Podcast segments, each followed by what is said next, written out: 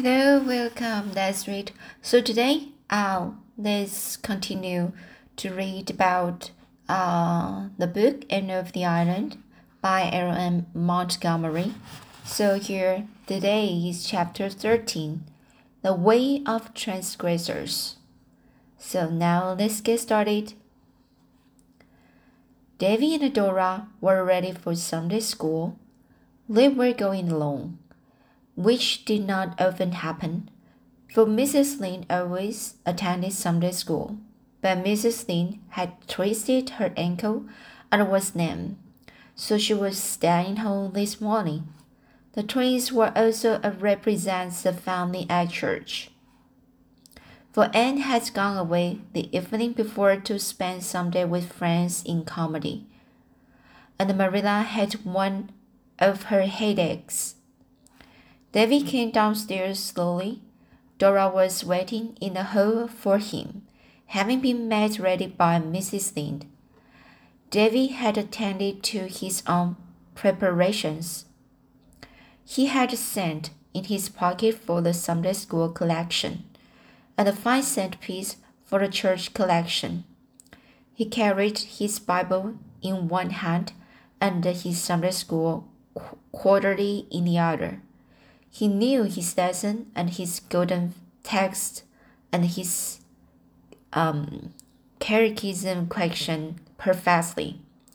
Had he not studied them perforce in Mrs. Lynde's kitchen on last Sunday school?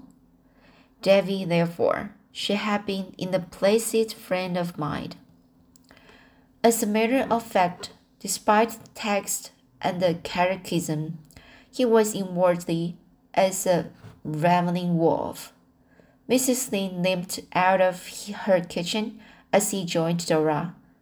Are you clean? she demanded severely. Yes, and with me that shows, Davy answered with a defi defiant scowl. Mrs. Rachel sighed.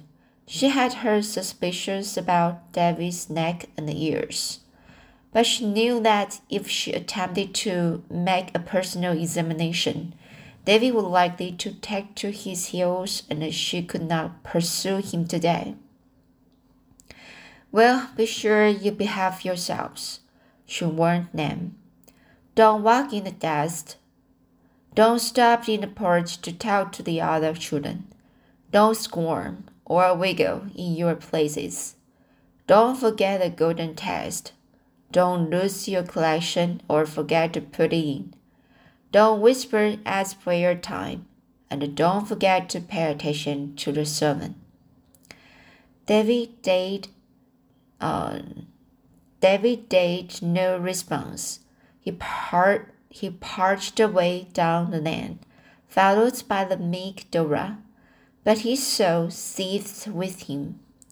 David had suffered or thought he had suffered many things at the hands and tongue of Mrs. Rachel Lynde since she had come to Green Gables, for Mrs. Lynde could not live with anybody, whether they were nine or ninety, without trying to bring them up properly, and it was only the pre- per, uh, preceding afternoon that she had interfered to influence Marilla against allowing David go fishing with the Timothy Cottons.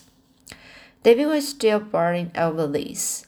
As soon as he was out of the lane, David stopped and twisted his countenance into such an unearthly and terrific contortion that Donna, although she knew his gifts in that respect was honestly alarmed lest he should never in the world be able to get it straightened out again.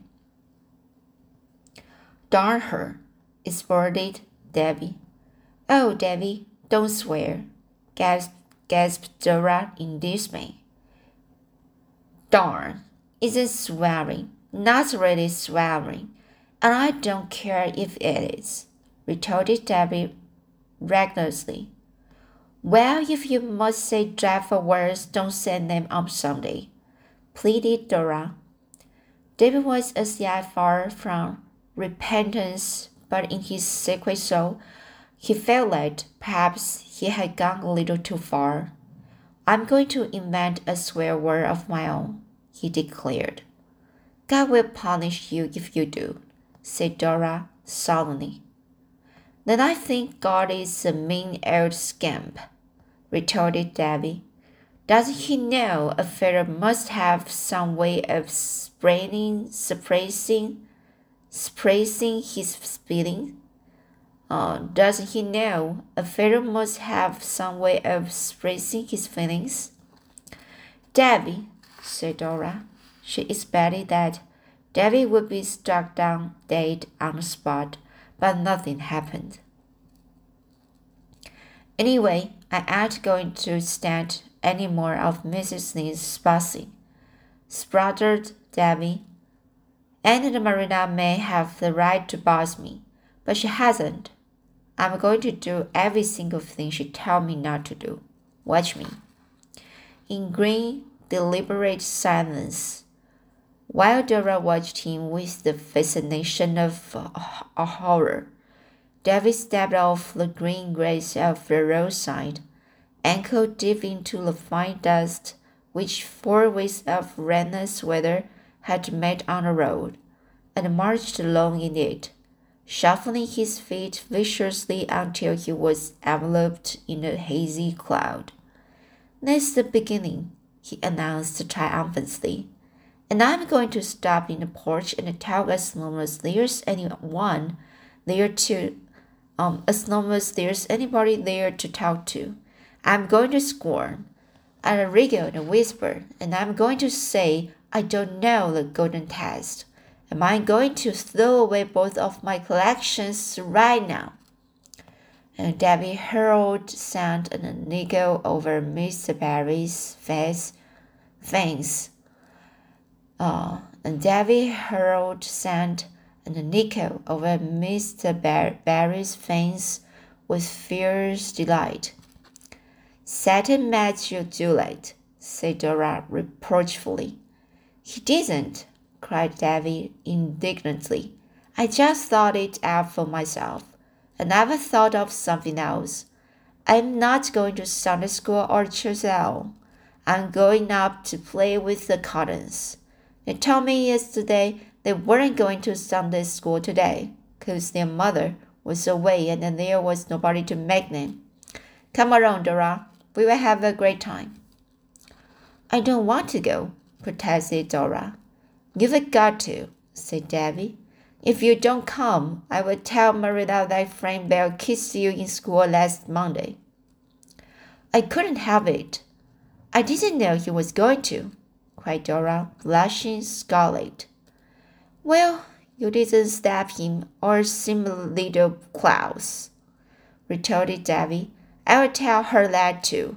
If you don't come, we'll take the shortcut up this field. I'm afraid of those cows, protested poor, poor Dora, seeing the prospect of escape. The very idea of your being scared of those cows, scoffed Davy. Why, they are both younger than you. They are bigger, said Dora. They won't hurt you. Come along now. This is great. When I grow up, I am go I aren't going to bother bother going to church at all. I believe I can get to heaven by myself. You will go to the other place if you break the break the Sabbath. Sabbath. So this is a Sabbath. Sad birthday and unhappy, said unhappy Dora, following him slowly against her will. But Davy was not scared yet. He was very far off, and the delights of fishing expedition with the cottons were very near. He wished Dora had more spunk. She kept looking back as if she were going to cry every minute, and that spoiled fellow's fun hang girls. Anyway, David did not say darn this time, even he thought. He was not sorry, yet that he had said it once, but it might be as well not to tempt the unknown powers too far on one day. The small cottons were playing in their backyard and hailed David's appearance with who with with, with whoops of delight. Pete, Tommy, Adolphus, and Mirabel Cotton were all alone. Their mother and the older sisters were away. Dora was thankful Mirabel was there, at least. She had been afraid she would be alone in a crowd of boys. Mirabel was almost as bad as a boy. She was so noisy and sunburned and reckless. But at least she wore dresses. We've come to go fishing, announced Debbie. Oop! gulped the Cottons. They rushed away to dig worms at once, Mirabel leading the van with the tin can. Dora could have sat down and cried. Oh, if only that helpful Frank Bell had never kissed her, then she could have defied Debbie and gone to her beloved Sunday school. They dared not, of course, go fishing on the pond, where they would be seen by people going to church. They had to resort to the brook in the woods behind the cotton house, but it was full of trout. Uh, also, route, trout, trout, trout. But it was full of trout, and they had a glorious time with Molly that morning. Alright, so I just repeated this sentence. Mm. But it was full of trout, and they had glorious time that morning. At least the cotton certainly had, and David seemed to have it. Not being entirely bereft of prudence, he had discarded boots and the stockings and the borrowed Tommy Cotton's overalls. Thus, um, uh, thus accrued, oh, accrued, accrued, accrued, sorry. Thus accrued, bog and marsh and undergrowth had no terrors for him. Dora was frankly and manifestly miserable. She follows the others in their peregrinations from pool to pool, clasping her Bible and the quarterly tightly, and thinking with bitterness of soul of her beloved class where she could be sitting that very moment before a teacher she adored. Instead, here she was roaming the woods with those half-wild cottons trying to keep her books clean and her pretty white dress free from rains and the stains. Mirabel had offered the loan of an apron, but Sora had scornfully refused. The, the trout beat, the, the trout, trout beat, as they always do on Sundays. In an hour, the transgressors had all the fish they wanted, so they returned to the house, much to Dora's relief. She sat primly on a hen coop in the yard, in the yard, while the others played an uproarious game of tag. And then they all climbed to the top of the pig house roof and cast their initials on a saddle board. The flame looped henhouse and a spire of straw beneath gave Debbie another inspiration. They spent a splendid half hour climbing on the roof and diving off into the straw with whoops and yells. But even unlawful pleasures must come to an end. When the rumble of wheels over the pound bridge told that people were going home from church, David knew they must go. He discarded Tommy's overalls resumed his own rightful, rightful attire and turned away from his string of trout with the sign. No use to think to no use to think or taking them home. Well, hadn't we a splendid, splendid time? he demanded defiantly as they went down the hill field. I hadn't, said Dora flatly, and I don't believe you had really either. She had she added with the flash of insight that was not to be expected of her. I had so, cried Davy, but in the voice of one who who doth protest too much. No wonder you hadn't, just sitting there like a like a mule. I ain't going to associate with the Cottons, said Dora loftily. The Cottons are all right, retorted Davy, and they had far better times than we have. They do just as they please and say just what they like before everybody. I'm going to do that too. I'm going to do that too after this. There are lots of things you wouldn't dare say before everybody, averted, averts Dora. No, there isn't. There is too. Would you? demanded Dora gravely. Would you say tomcat before the minister? This was a stagger. David was not prepared for such a concrete example of the freedom of speech, but one did not have to be consistent with Dora. Of course not, he admitted sulkily. Tomcat isn't a holy word.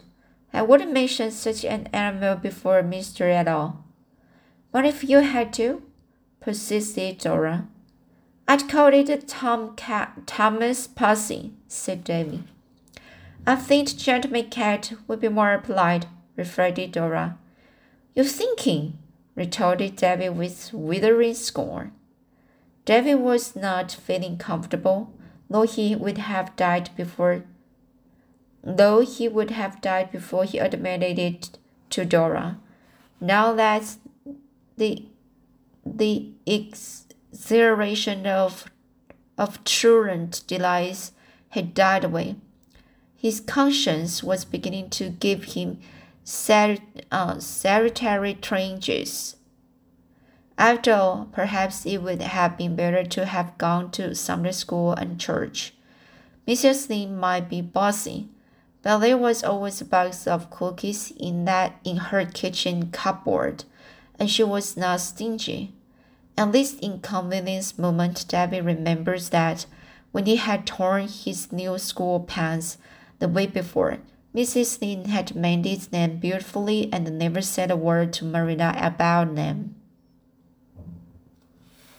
But that David's cut of uh, iniquity was not yet full. Iniquity. He was to discover that one sin demands another to cover it. They had dinner with Mrs. Lynde that day, and the first thing she asked Debbie was, Were all your class in Sunday school today? Yes'm, said Debbie with a gulp. Were there except one. Did you say you were golden test in the catechism? Yes'm. Did you put your collection in? Yes'm. Was Mrs. Mary Collin, Macpherson in church? I don't know. This at least was the truth, thought wretched Debbie. Was the latest ad announced for next week? Yes'm, quickly. Was praying meeting? I I don't know. You should know. You should listen more attentively to the announcements. What was Mr. Harvey's text? David took a frantic gulp of water and swallowed, swallowed it and the last protest of conscience together. He glibly recited an old golden text learned several weeks ago. Fortunately, Mrs. Lynde now stopped questioning him. But David did not enjoy his dinner. He could not eat one helping of pudding. What's the matter with you? demanded justly astonished Mrs. Lynde. Are you sick? No, muttered Davy. You look pale. You'd better keep out of the sun this afternoon, admonished Miss Lynde. Do you know how many lies you told Mrs. Lynde? asked Dora reproachfully, as soon as they were alone after dinner. Davy, goaded to desperation, turned fiercely. I don't know and I don't care, he said. You just shut up, Dora Keith.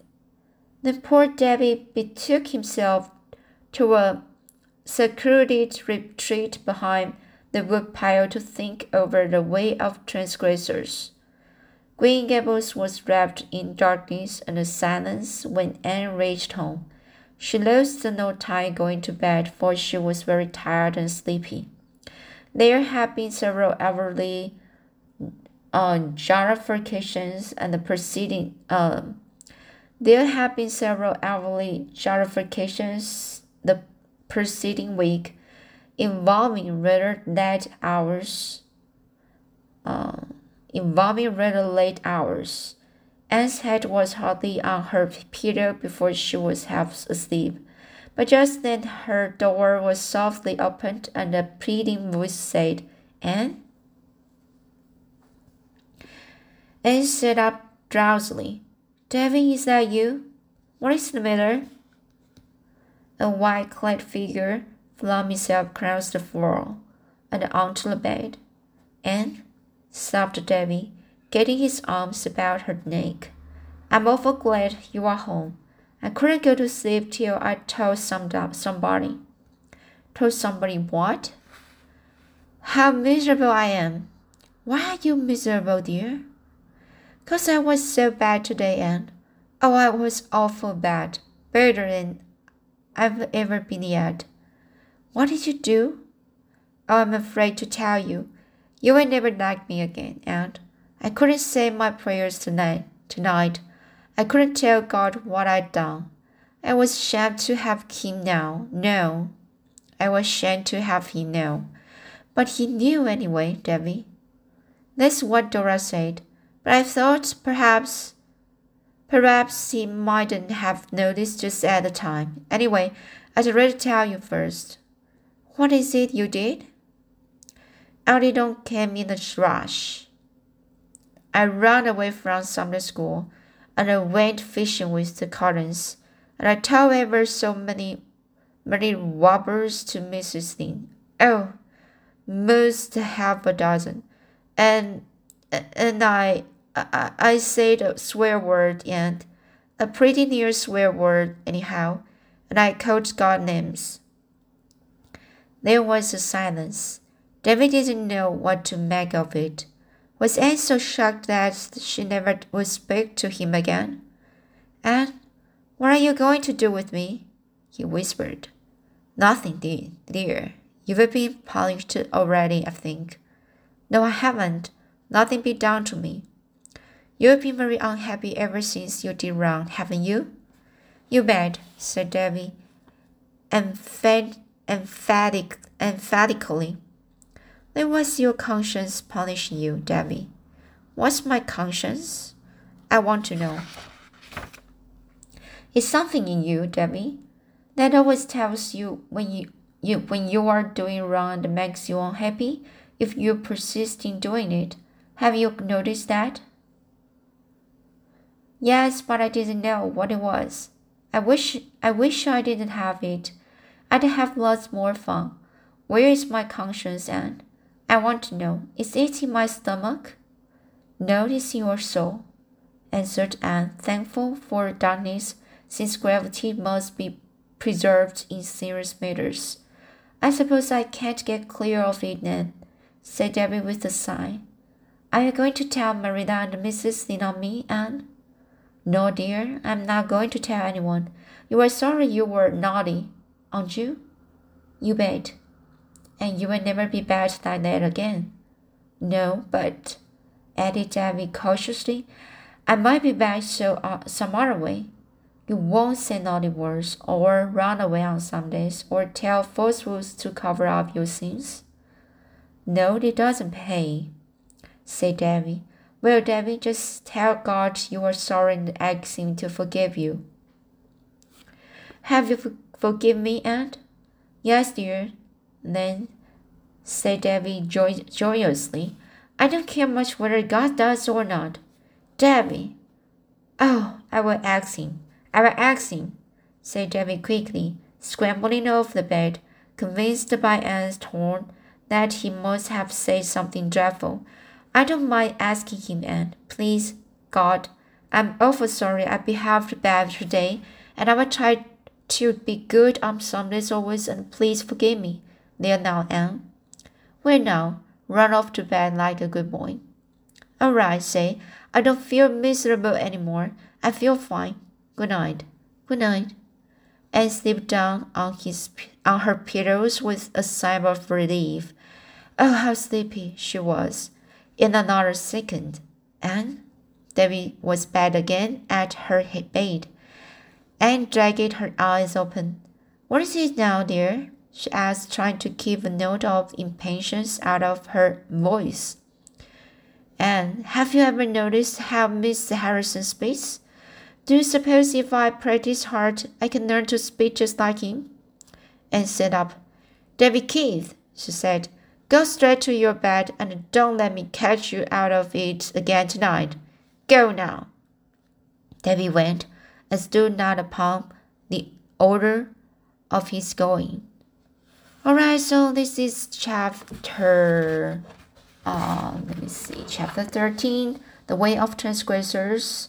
So this is a very funny uh, chapter for me. And it's a way just um, showing how the kids really naughty, so naughty. Alright, so let's see. I will uh, share next chapter next time. Alright, see you next time.